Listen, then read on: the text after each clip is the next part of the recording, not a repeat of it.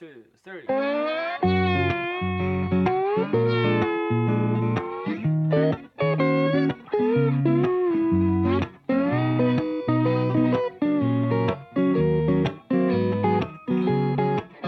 Hello，大家好，欢迎来到酸奶工厂，我是马特。今天这一期节目呢，我们来聊一聊自信心。自信心其实是一个很复杂的话题，跟我们日常生活贴得太近。无论说是在职场上，还是你个人的生活当中，无论是你在跟同事交流，对吧？社会上的人交流，还是在跟你的家里人、亲戚、朋友之间交流，其实都会有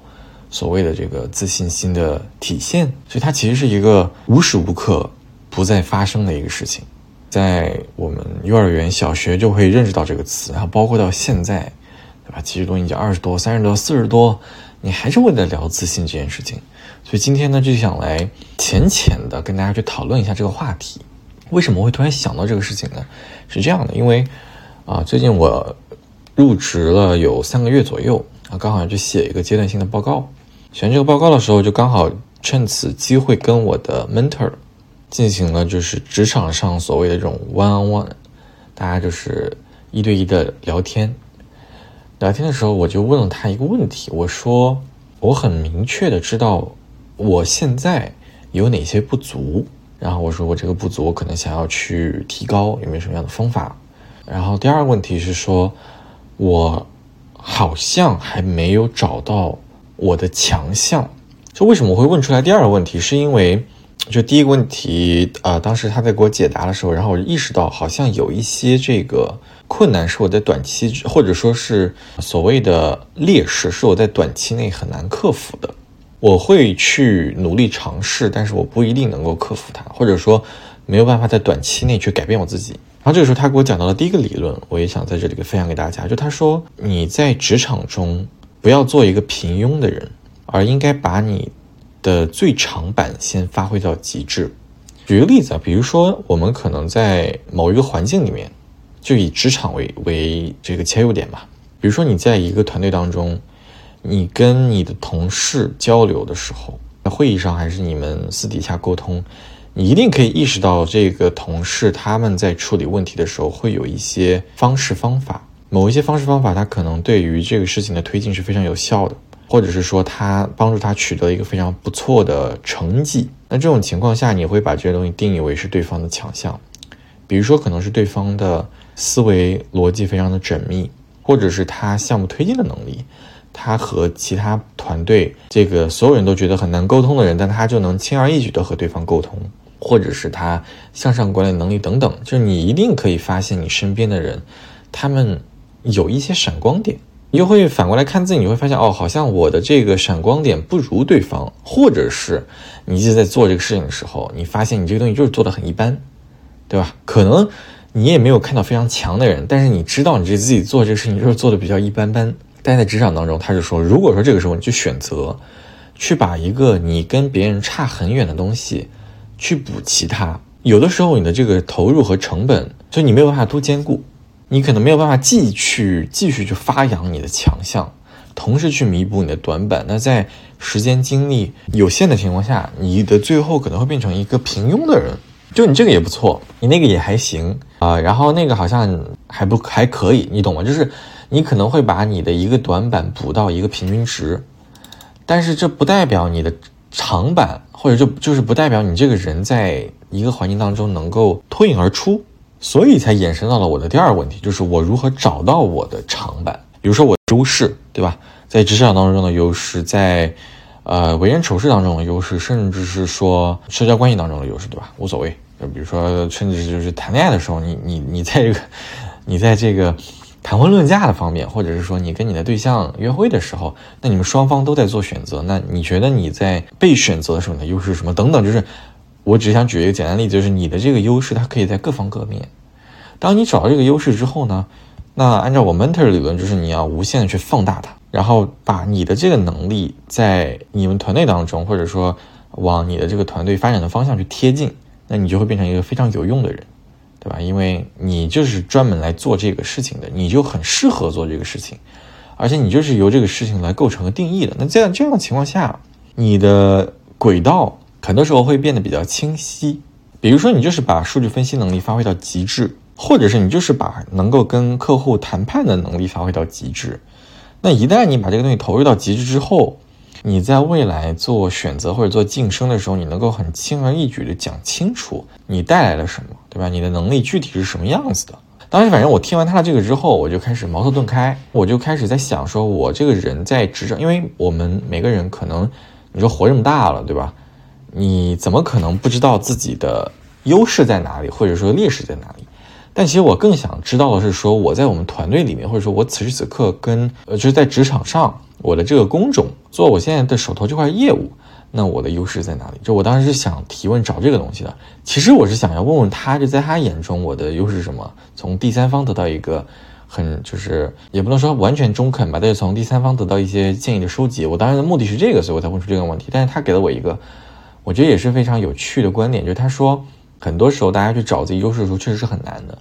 那你就去看，从你从小到大，别人都夸你什么，然后你把别人对你的夸奖收集一波，你可能就能够总结出你的优势。哎，我觉得这个就挺妙的。就这也是这样，就是从小到大啊，你的亲人、你的朋友、你在社会上认识的人，对吧？你见过一两面的人，你见过很多面的人，你见了之后很久没联系之后又见的人，这些人可能你在跟这些人沟通的时候，他们偶尔就会蹦出来几句。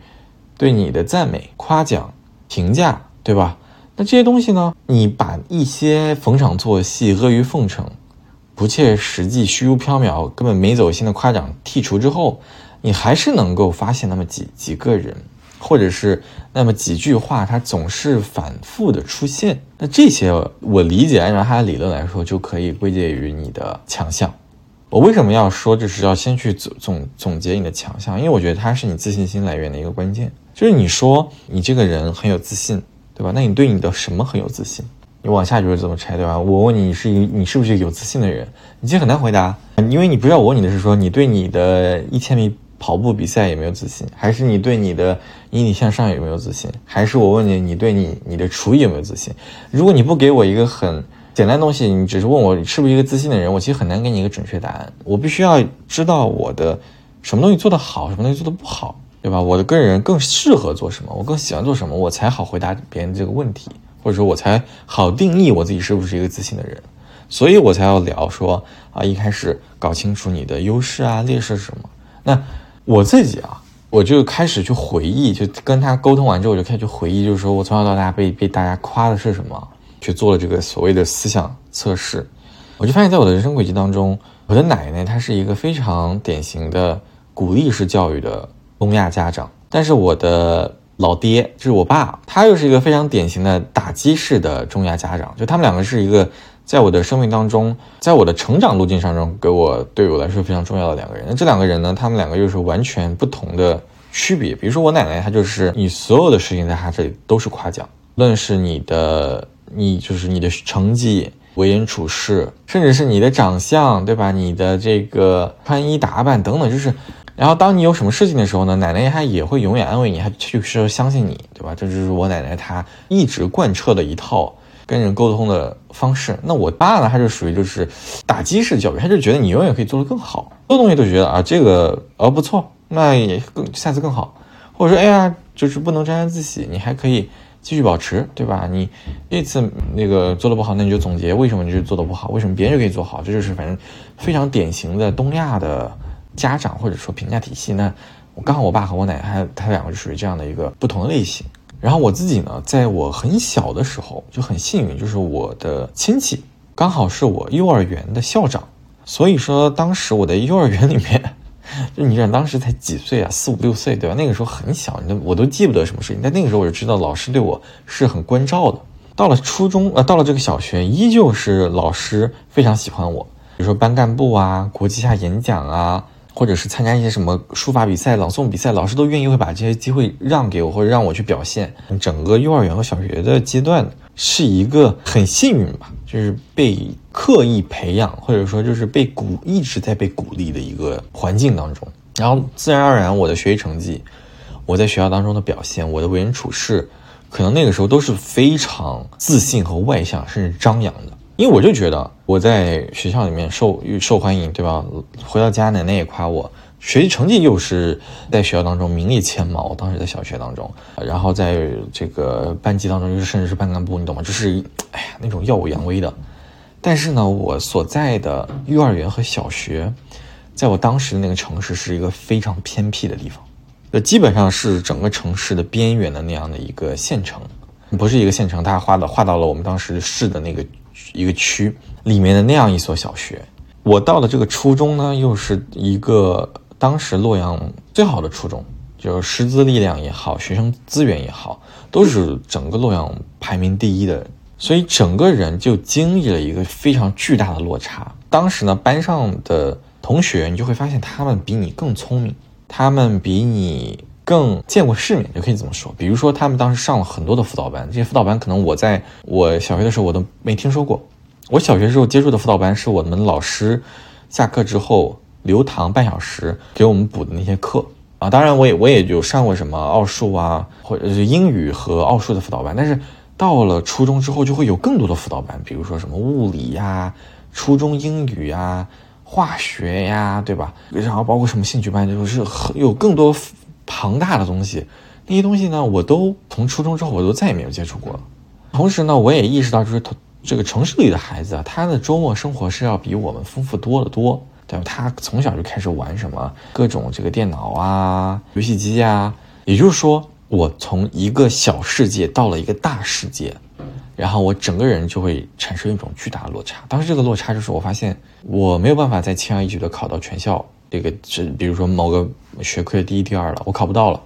我记得我们学校当时有八百人，我最好的成绩是两百两百名，平常一般都是在三四百名徘徊。在我们班，我们班有五十五六个同学，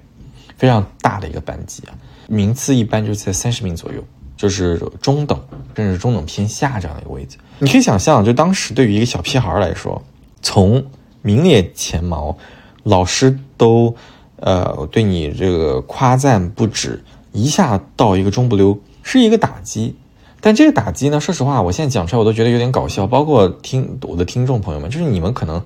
以一个社会人或者说一个资历很深的同学去听这个东西，你会觉得很幼稚，对吧？这东西不是很正常吗？但是说实话。我现在回过头来看，我觉得这个所谓的从小世界到大世界，我想衍生出来一个东西，就是呃，一个是我们的教育体系，第二个就是说内卷这个词儿。内卷这个词儿说清楚啊，就是说为什么会突然提到内卷，也是我今天在听一个播客的时候，他他说了这么一嘴，他说内卷这个词的前提条件是评价体系单一，因为只有当评价体系单一的时候，大家才会无效的开始内卷或者内耗。我的理解是这样的，就是小学初中的时候。我们的评价体系就是非常单一，包括整个东，就是我们所谓的就是中国的这套教育体系啊，东亚这套教育体系就是成绩唯一，成绩至上。当成绩是唯一的衡量标准的时候，那在学校当中你的受欢迎程度，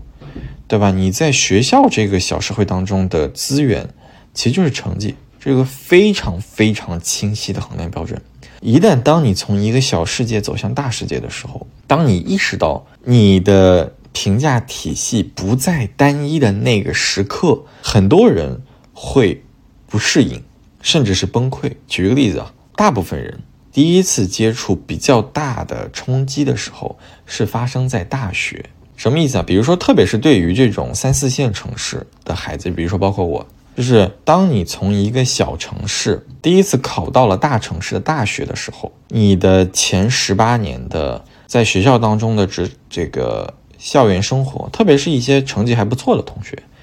你会发现你的成绩就很单一，就是你只要考得好，老师就会喜欢你，对吧？同学们就会喜欢你。即使即使说你的性格非常的差，即使说你的你的这个各方面条件可能都一般，但是呢，只要你的成绩好，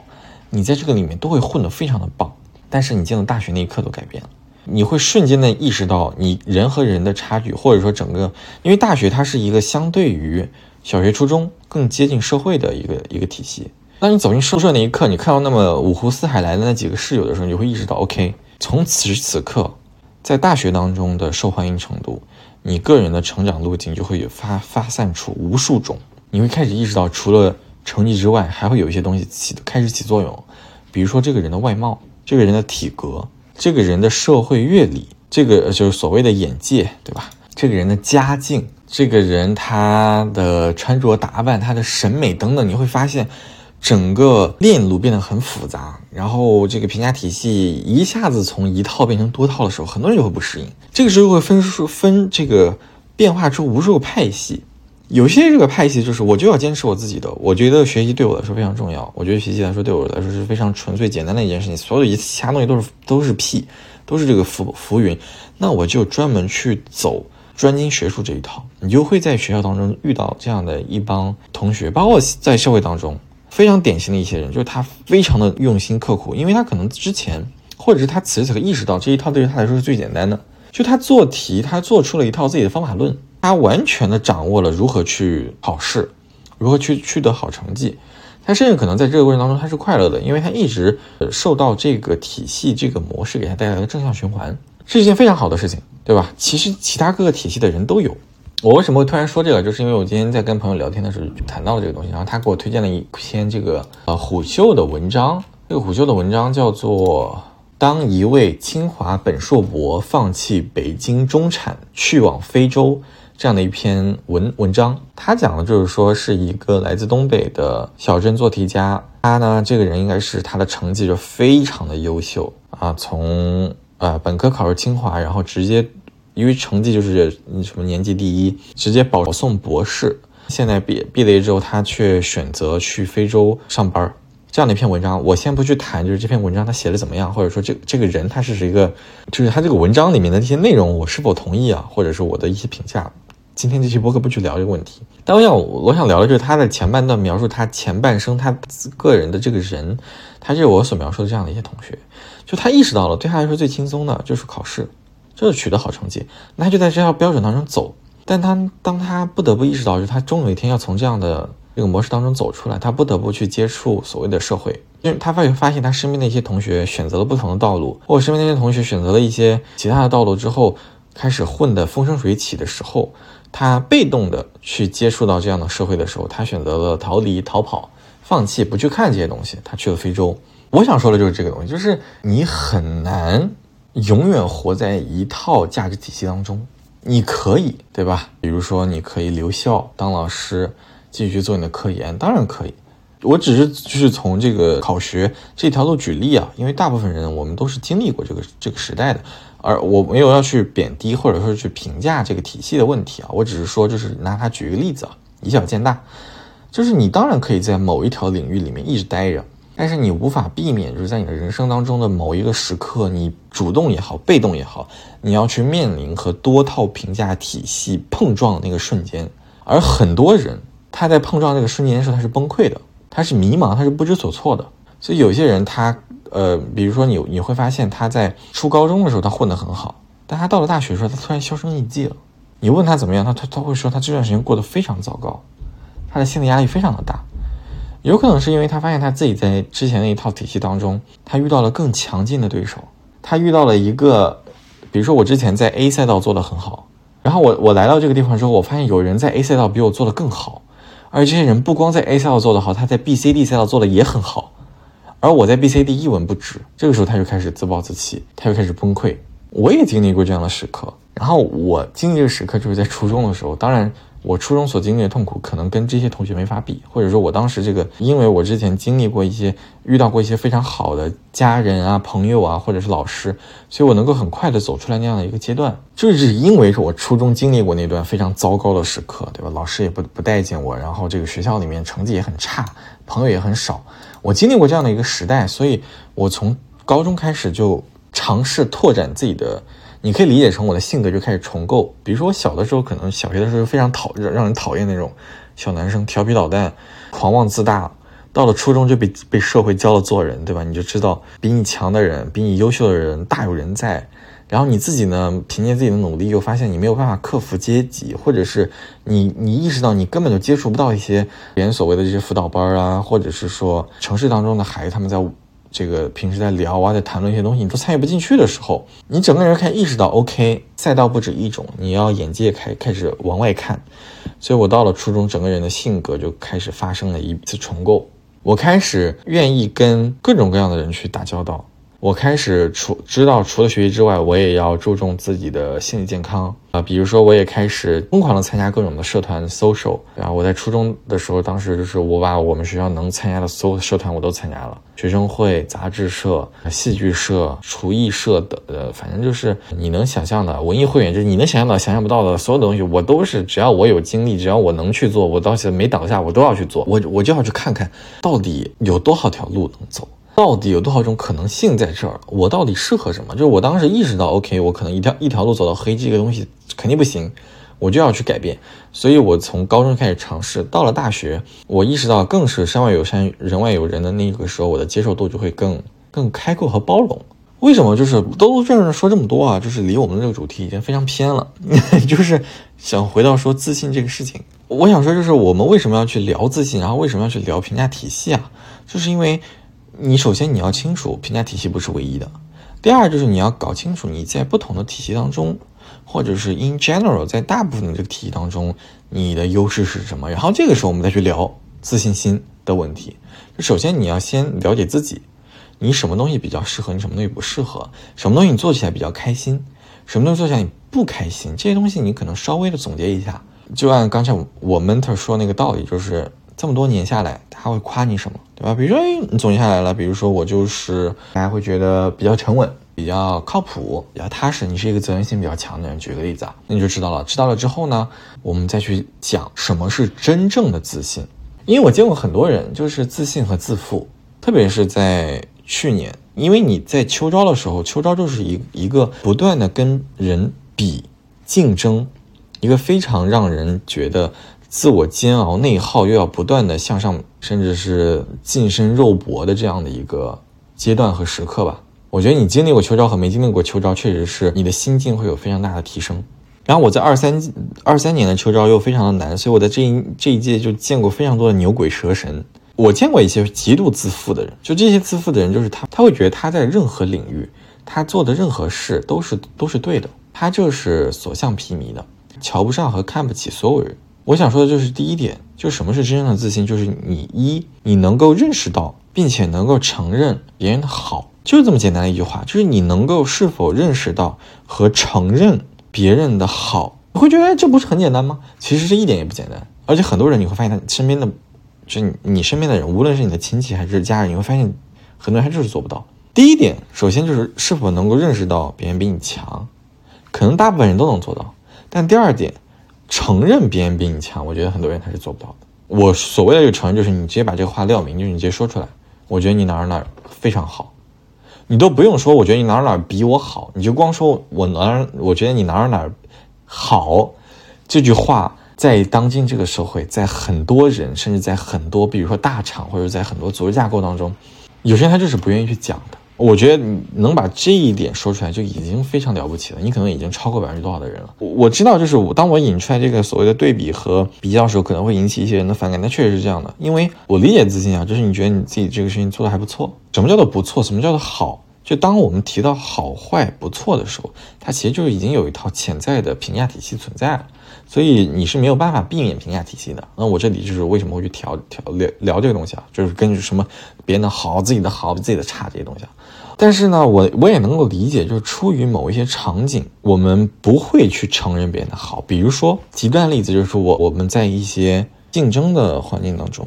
啊，比如说我在跟另外一个人去竞争一个岗位，或者是在群面的时候，那很多时候大家不可能去夸自己的竞争对手啊，因为你夸自己的竞争对手，就代表你就承认对方是最强的这个人，那有可能你团队就需要那样的人。但你不说的时候，有可能你也是。但你说出来，你就是板板上钉钉，你承认他这方面比你好，所以我能够理解，就在有一些方面，比如说在社团当中竞选，呃，向上爬去争取某些东西的时候，大家不愿意去承认别人比我好，但是你能够做到，你是否能够认清别人这方面是强项？当你作为一个领导者的时候，你你去做选择的时候，你是否能够认清楚你们团队当中谁的某一项能力是这群上人当中的第一名？我觉得这一点是大家都应该至少能够做到的。承认的话，就是呃，我觉得他一是这个人。气量的问题，二是环境所决定，就是你这个环境是否要说，对吧？这第一点就是你是否能够认清和承认别人的好。第二点，我觉得做了真正自信，就是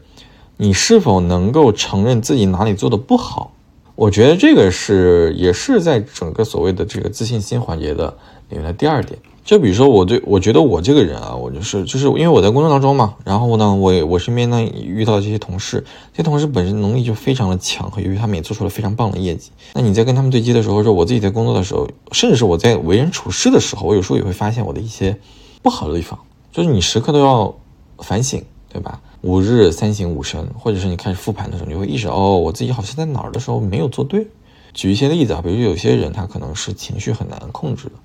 他也意识到，就是他今天不应该发火，但他可能发火了。就像这样的东西，就是你总能够意识到自己在性格当中可能会存在的某些问题。那你是否能大大方方的去承认，此时此刻现阶段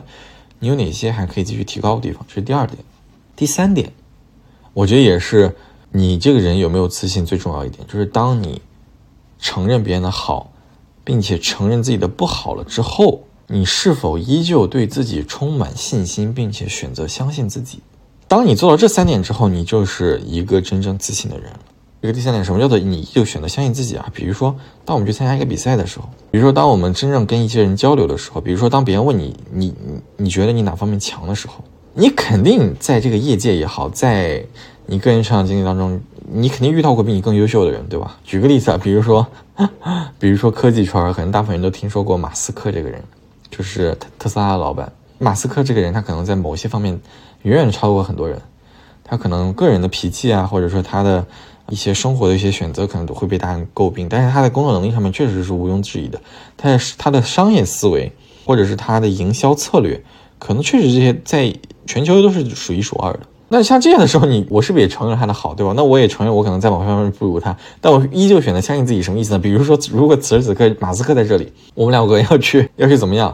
我承认他比我强非常多，我承认我跟他不值一提，我跟他甚至都没有不配在一个台面上。但是我依旧，如果我要我要跟他去见证一个东西，我也依旧相信我有可能可以拿下。这个我觉得就是自信，不是自负，因为你知道你俩的差距在哪里。你也知道你自己的不足在哪里，但是你依旧选择愿意给自己一个机会，愿意有勇气站在这里，去说，即使我不如你，即使我有百分之九十九点九九九的可能去挑战，但我也愿意去接受跟你去进行一场公平的比赛。我觉得这个才是所谓的真正的自信啊！我倒也没说我自己能做到，但就是说我意识到，就是说想要成为一个真正自信的人，就做好这三点。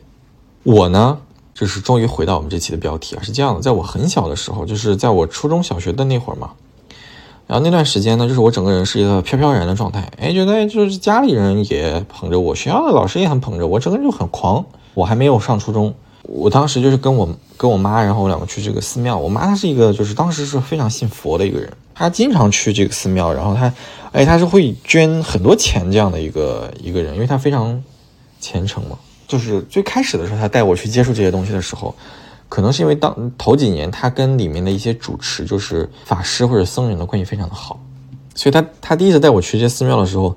那些僧人可能就是因为认识我妈，然后跟他关系很好，所以非常喜欢摸我的耳朵。小的时候我的头很小，但是我的耳朵巨大。然后我现在长大了，就头变大了，所以耳朵显得没有那么大了。但在我小的时候，我的耳朵是非常大的，就是整个整个看上去，我不确定是所有的佛法还是就是他们那个体系的佛法里面，就是说你耳朵越大，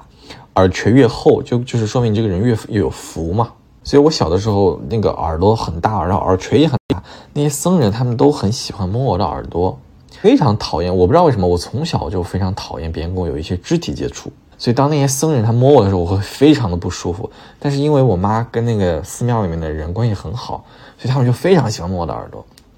以至于时隔那么两一两年之后，我们再次回到那个寺庙。那个时候我其实我妈她已经没有那么信了，或者是她很少去跟那些僧人也都没什么关系了。然后我妈我妈要带我进去，我就说我不想去。她她说为什么？我说因为那些僧人老摸我的耳朵。然后我妈她就很她就那种就是啊就是那种。就是不可思议加不耐烦的看着我的，他然后他跟我说了一句话，那个那个时候我才小学六年级，我记到现在。他说的话是不要把自己那么当回事儿，当时对我的打击很大。我想说妈妈，我是你的宝贝儿子，为什么你能对我说出这样的话？就是非常的那个，你懂吗？就是小朋友嘛，小朋友六年级，我我知道你要吐槽或者翻白眼，但是我那个时候才六年级，你理解一下啊。所以当时对我的打击很大，我就很错愕，整个人就懵了，整个人就是，呃，脑干被抽离那种状态。我说啊。我亲爱的妈妈妈为什么会对我说出这样的话？但是我还是屁颠屁颠跟他进了那个寺庙。果不其然，没有任何一个人，僧人也好，游客也好，没有任何一个人理我，我什么都不是，就是你懂吗？你跟我跟我妈就去那个寺庙里面摸什么财神的脚，然后去，嗯，各个这个佛祖面前磕头，路过很多僧人，没有一个人鸟我，没甚至都没有人看我一眼。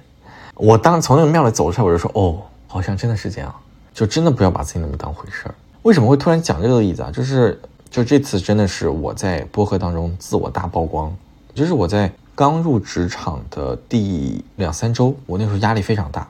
就当时那一瞬间，我会觉得啊，我为什么会被招进来？我明明跟大家这么的不一样，然后呢，我又觉得我好像没有信心把这一团东西做好，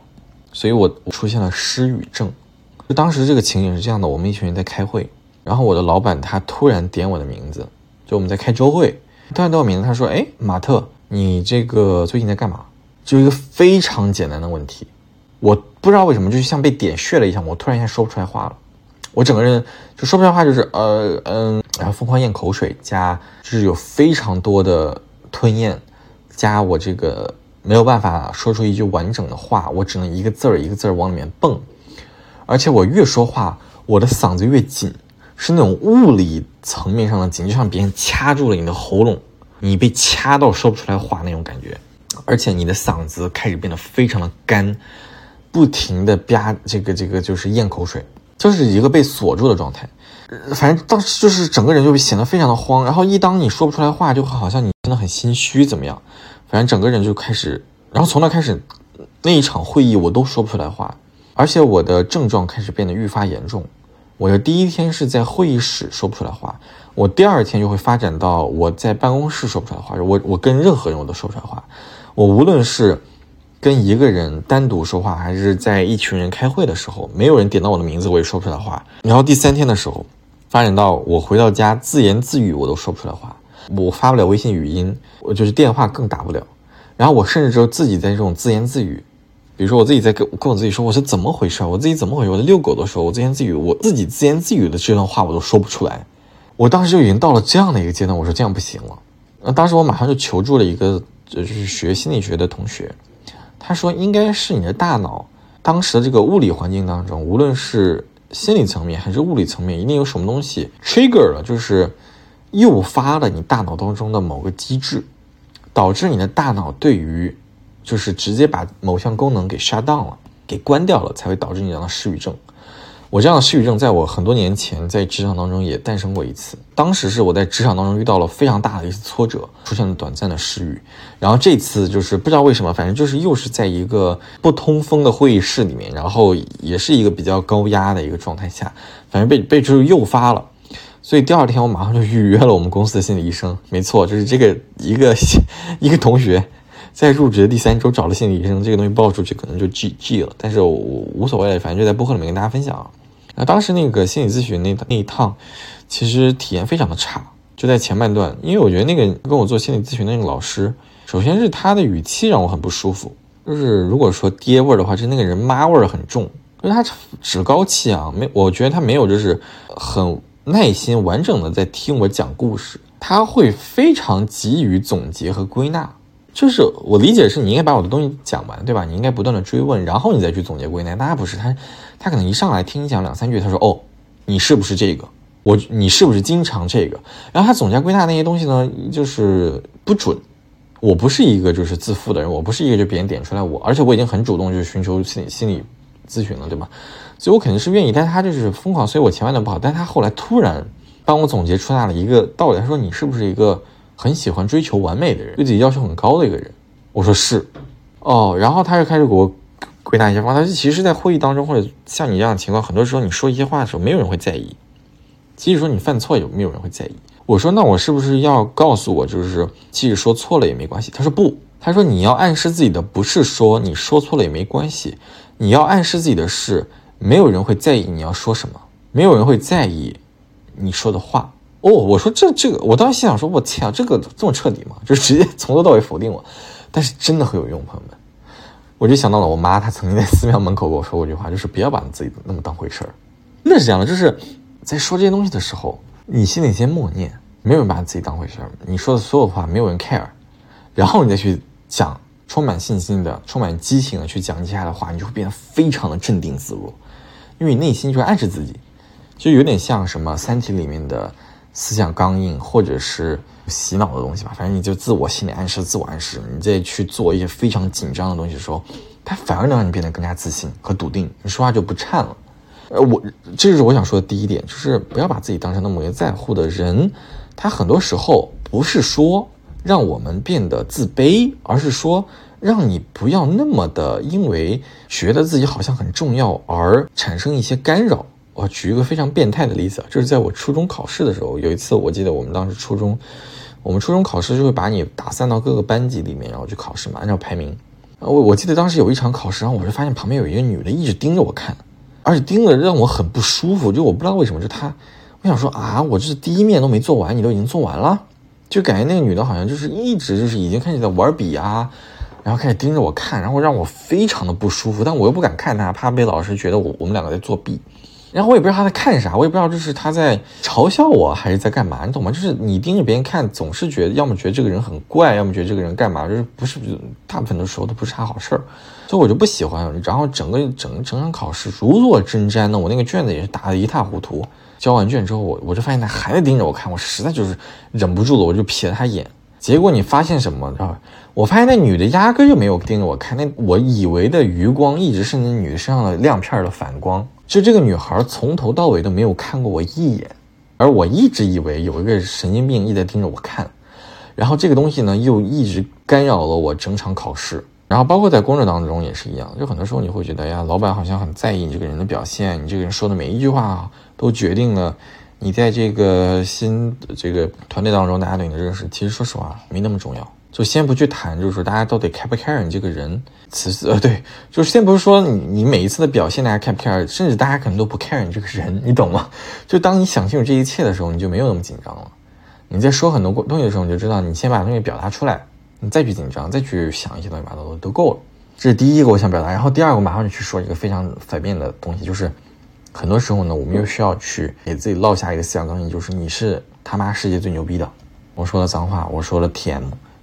就是我记得我在学校的时候参加过一些比赛，压力很大，评委都是一些这个职场大牛，就他不是你这个学校里面的，他都是一些真正工作高管，工作很多年，然后他来去评价你们学校里面这些同学的作品。这些同学呢，又都是身经百战，甚至是比你牛不知道多少倍的一些同学。然后我当时真的面对非常大的压力，因为我们第一次表现很差，所以第二次就有点想要力力挽狂澜这样的一个情况。我就记得第一次在台上，我们被那些评委批的体无完肤，我整个人都是到最后，整个人就是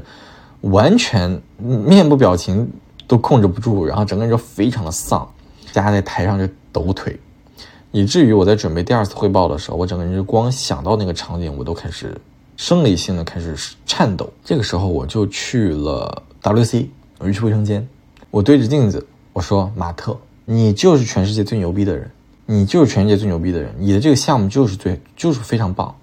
你就是非常适合讲这个项目的人。我就是站在面镜子前看着我自己，不断的重复这一句话，就是你就是最牛逼的，你就是最牛逼的，你就是最牛逼的。听着很傻，听着这个很这个癫狂，听着很极端，但是它非常的有用。我给自己洗完脑之后，然后我就开始继续，就整个人就生理上呢就镇定下来，然后就开始准备稿子。然后第二天果不其然超常发挥，各方面的评价就是非常好。然后整，然后整个团队的分数也从最开始就是基本上所有里面的垫底，一下变成整场里面的不是第一就是第二，就这么夸张。所以我想说的就有的时候呢，一些我们需要在短期内提升自信心，就这个自信心就是当你意识到差距。这个差距给你带来生理上的恐惧的时候，你就可以给自己提一些自信。但当你对自己太看重的时候，影响到你做决策的时候呢，你又需要去考虑，没有人会把你那么当回事儿。你在这个社会上就没有人会鸟你，对吧？比如说你在公这个地铁上突然拉裤兜子了，我也不知道为什么我脑子里突然有这个东西。就你比如说你在地铁上突然拉裤兜子了，是一个简直就是你这辈子都可以去去讲的一个笑料，对吧？但是呢，你当时可能觉得社死，但说实话，第二天就没有人再再记得你是谁了。你再坐那个地铁，你可能也很难再遇到同一个车厢里的人了。就是我也不知道为什么这一期播客的收尾最后会变成这样，但大家懂我的意思吗？就是你在需要极度自信的时候，你有方法；然后当你意识到，因为你太在乎自己的表现而紧张到无所适从的时候，你也可以去想另外一个极端。就这两个方法都是我用我亲身试用非常有效的方法，然后在这里分享给大家，好吧？然后这一期播客也录了挺久了，反正就聊了跟自信心相关的一些话题吧。突然一下就收尾了，每次都戛然而止，就这样吧。希望大家都有美好的一天，拜拜，拜拜。